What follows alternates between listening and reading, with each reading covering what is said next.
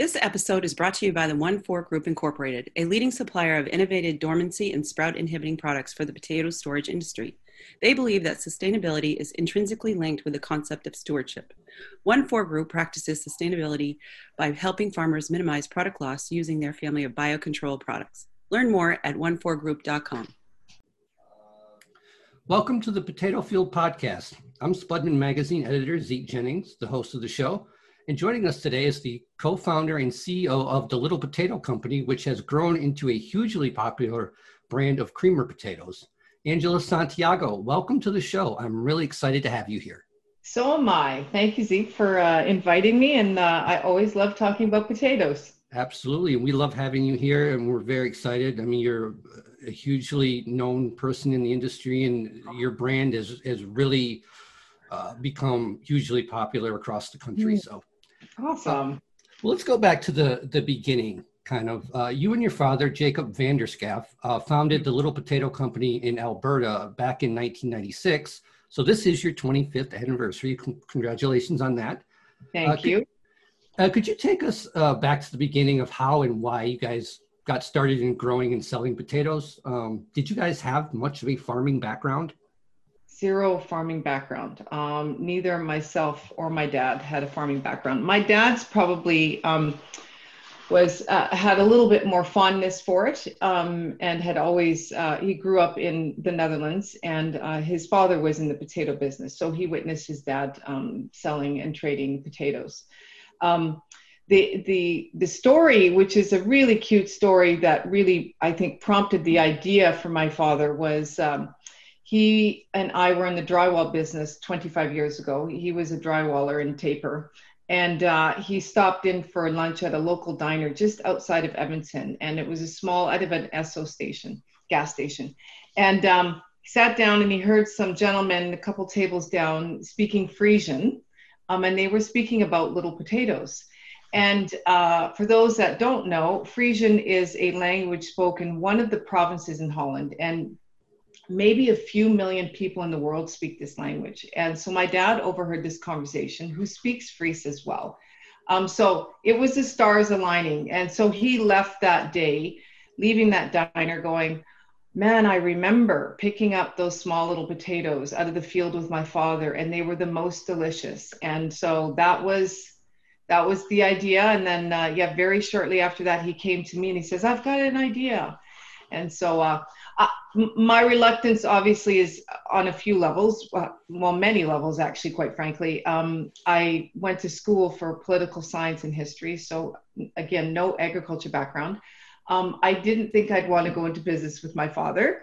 And my father is a serial entrepreneur so this was one of many ideas he has had over his lifetime. So um, I uh, he did convince me to help him start it, and that was sort of my premise. I'll I'll help you get it started, and then I'm going to go off and do something else. And well, I I did not go off and do anything else. I I continued doing potatoes, and um, gotta say I I I love it. Um, I love being in agriculture. I love being in the potato industry.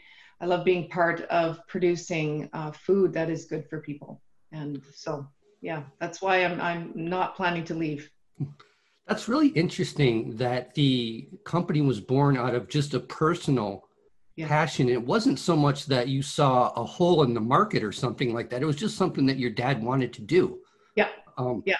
We, we quickly, like in that, I mean, that took time, obviously. And, and when you start a, a business from scratch, you're doing everything. So we, we planted the crop by hand. We washed it in a bathtub. We took it to delis in Edmonton and just say, here, you can have some free potatoes. Tell us what consumers think.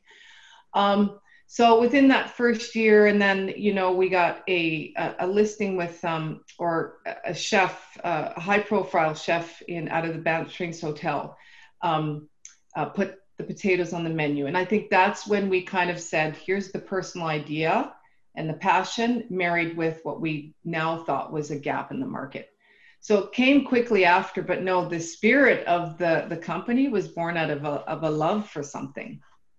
That's really, uh, that's really great. And, you know, as you got that feedback, uh, you know, that early feedback, what, what was that feedback? I mean, what was so appealing about this product uh, from a culinary and just a commercial standpoint? Yeah. Um, number one was taste, uh, for sure. They just tasted better. They tasted better than your big potato. Um, ease of preparation. Um, you do not need to peel them. Uh, there are so many things you can do with little potatoes, from roasting to boiling to slicing. And so um, the culinary um, attributes of it made it, I think, really appealing at first to some of the high end chefs that first took it.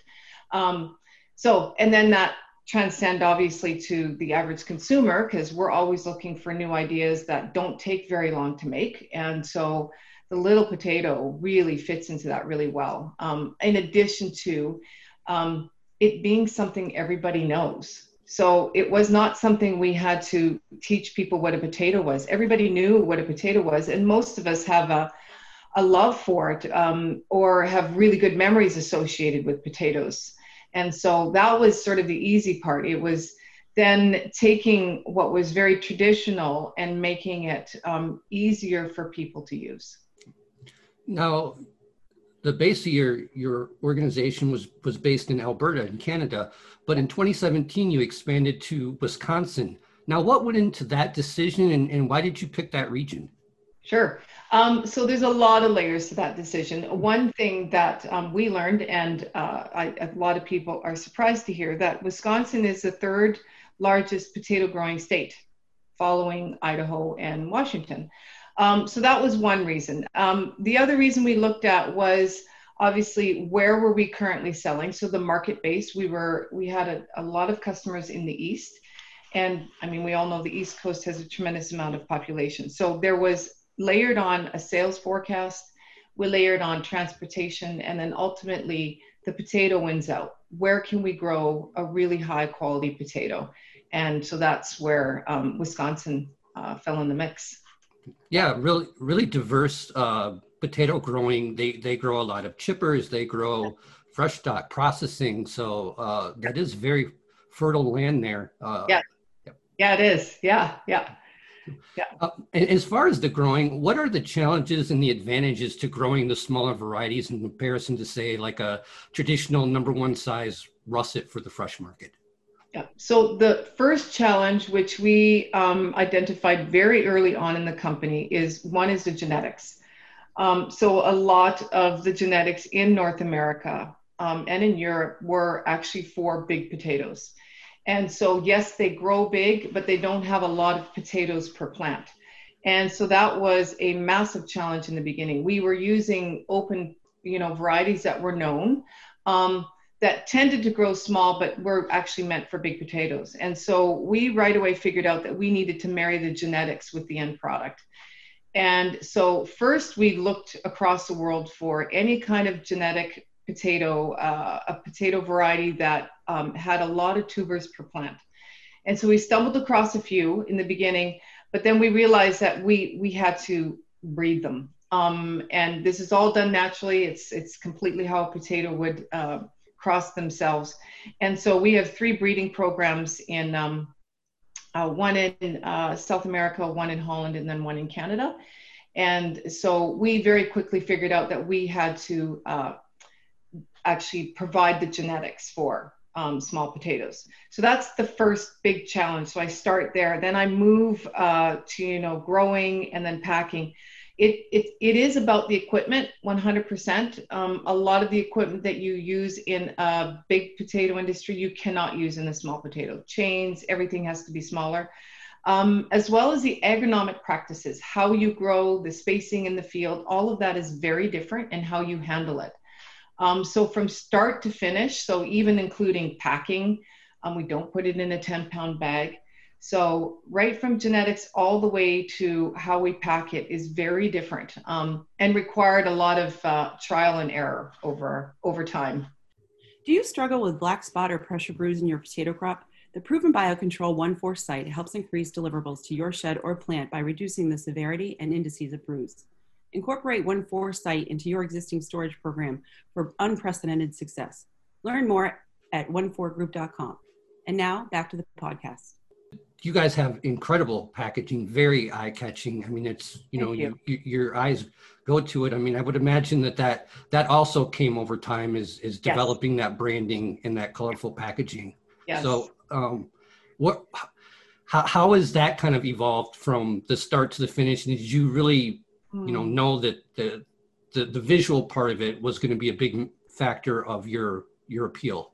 Well, and that that was an evolution to Zeke. Of course, when we first started uh, in Canada, in particular, the, um, uh, the smallest bag you could pack potatoes in was a five pound bag, and so we had to lobby to get that changed. So that first and foremost was a a, a significant change in the market. Um, our first bits of packaging was yeah very simple. Um, I don't even our first didn't even have. Uh, uh, the name the little potato company it was called gourmet produce and so very simple packaging very simple bags and so as we evolved with you know new potato varieties and and really i think getting uh, validation from the market that we were really onto something that this was a category that needed to be in the store year round then we really began to up our game with um, how we wanted to place our packaging, the colors on the bags, and so yeah, and we continue to involve that. Um, that's that's the fun part of of mm-hmm. being in this business too, is that it doesn't you don't stay the same. Uh, changing gears just a little bit, um, you're very involved in agriculture and food organizations outside of your own company, both in the U.S. and in uh, the Canadian version of the Produce Marketing Association. Uh, what do you think are some of the biggest issues facing potato growers in North America right now, and uh, how is that going to change in the future? How do we how do we go about tackling those? Oh. So um, while potatoes are um, uh, they do produce more food on less land than most crops. Uh, sustainability is still one of our company's top priorities, but it is also a top priority for the industry. Um, so I think one of the biggest challenges facing potato growers today is is working towards how do we get more out of our crops than we did the year before or five years before. And and genetics plays into that. Water conservation plays into that. Um, nutrients in soil uh, crop rotation all of that plays into how we become more sustainable and so, one of the things that the industry has done is they created a Potato Sustainability Alliance. Um, and this group, along with some environmental groups, are trying to define that. Um, so, we're one of the first fresh potato companies that are part of this alliance. Um, and it's very exciting because it, we're trying to um, set the bar for how we can be, be- better at creating um, better quality food on less acres for more people. Do you feel like, uh, and, and, this alliance uh, came about uh, about a year and a half ago. It, it came out of the Potato Sustainability Initiative. This is kind of yeah. the next generation. What's the experience been like getting to know some of the other uh, people in the industry, whether it's you know pro- other processors, growers? Um, has that been uh, kind of eye opening for you, or? I, and I I'm more in the peripheral of that, but I, what. I can say from that is um, I think there is a, a, strong sense of camaraderie on that it, we have to do it together. Um, this is not what one company can do by themselves. We can make our mark as best as we can, um, but we're 14,000 acres. Uh, combined, um, all the potato growers, uh, you know, hundreds upon hundreds of thousands of acres. And so when we work together to define how we can be better as an industry and, and leave the land better than what we got it, um, that's the power. And so hmm. um, I, I would get this the sense that there's not this competition that's happening within the group. It's we are working towards a common goal, and that's quite powerful. Hmm. Um, and then obviously companies do their own things on the side, like reducing packaging waste and all that kind of stuff, which we tackle. But um, to work as a full group um, to define that, I think is very powerful. And that's where the big the big impact and the big moving of the dial will happen. Absolutely. Um, as I mentioned earlier, this is the Little Potato Company's 25th anniversary this year. Uh, any short-term, long-term goals for the company, um, or or what about any goals for yourself on a professional level? Oh yeah. Well, um, Oh, there's lots of answers in that. Uh, so for sure, um, we want to continue to grow the potato category. um, and particularly the creamer category. It, it is it is growing. It is um, uh, it's a category within the potato um, industry that is growing the fastest. So um, we know that there's plenty of opportunity to continue to grow that in uh, the U.S. and Canada and um, outside of North America. Um, we want to continue to bring new varieties to market. Uh, our breeding programs are bringing some super exciting new varieties that are colorful and really tasty and high in nutrients. So we're really excited about bringing that to market.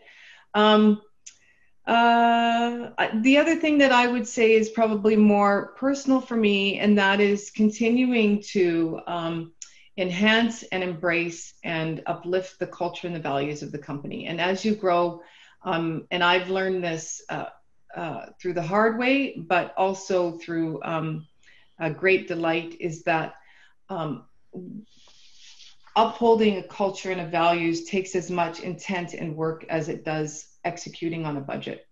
And so uh, I'm getting a lot of uh, fun out of working on how do we keep our values live in the company. Um, because that often will be the people cite as the reason they came to work for the company. And um, so I want to make sure that we continue as we grow and as we expand our employee base, that that's still front and center. And that's yeah. really interesting uh, because labor is, you know, you ask a, any grower, not just potato growers, any anybody in agriculture, what's one of your biggest challenges? And they say labor.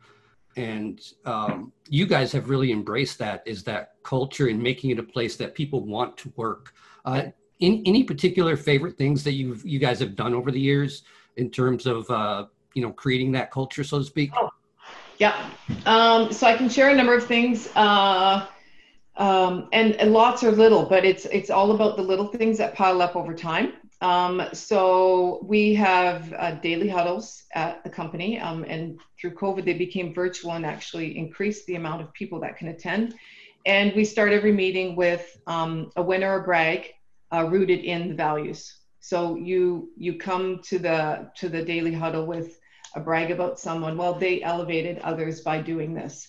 Um, I start every meeting with our values. I do all staff monthly meetings. I do quarterly meetings with um, uh, all staff and then monthly meetings with my senior leadership team. It starts with the values before we get into any other metrics of the company. Uh, we do SPUD awards um, that, uh, you know, it's sort of like an employee of the year, but it's based on a value of the company, someone living the value. Uh, we do all of our um, uh, presentations to our customers, and we start with the values. Uh, so it's front and center always. Um, you guys have a tremendous amount of recipes and, and things that you've created for the little potatoes, the creamers. Uh, do you guys have an in-house culinary team, and how does that work? And do you have any favorite recipes that uh, you guys have created over the years? So we work with an amazing team of ambassadors and chefs that do that. Um, it's amazing what people are doing in their kitchen. It's certainly not what you would see pictures of what I'm doing. um, so uh, what? Uh, so it's absolutely amazing what is done, and so it's it's a great team of people that are producing that for us. Um, I go back to simple. I love just a parboiled, then roasted potato in the oven with some garlic, oil, and salt and pepper. Um, and my other favorite thing is taking leftover potatoes and slicing them and pan frying with some salt and pepper. Hmm. Um, very simple. So that says something about my culinary skills. But that's the thing is that, um, especially if you go on your website, I'm I'm astonished at, at how many ways people are finding uh, to use and cook our potatoes. It's quite astonishing. But it just goes to show um, how easy still a little potato is. We talked about simplicity. You can do that because the potato is so great. It stands on its own. With it can be simple. It can be complicated. It's yeah. versatile. So um, it is. Yep. Yeah, and it's a vegetable, and it's great for you. It is. I, yeah. I love to. Um, I've said that on, on this podcast. I have many moments with family or friends where it comes up the carb thing, and I'm like, "Hold on, all right, let's let's talk about that." Yes. so Yeah. Um, Angela, thank you so much for coming on. I really appreciated it. I had a great time and learned a lot about your your company history and your business. And um, thank you so much for coming on. No problem. Thank you very much for inviting me, Zeke. All right. Have a good day. You too. Thanks for listening, everybody. And thanks again to uh, One Four Group, our sponsor. Be sure to go check them out at onefourgroup.com. We'll see you next time.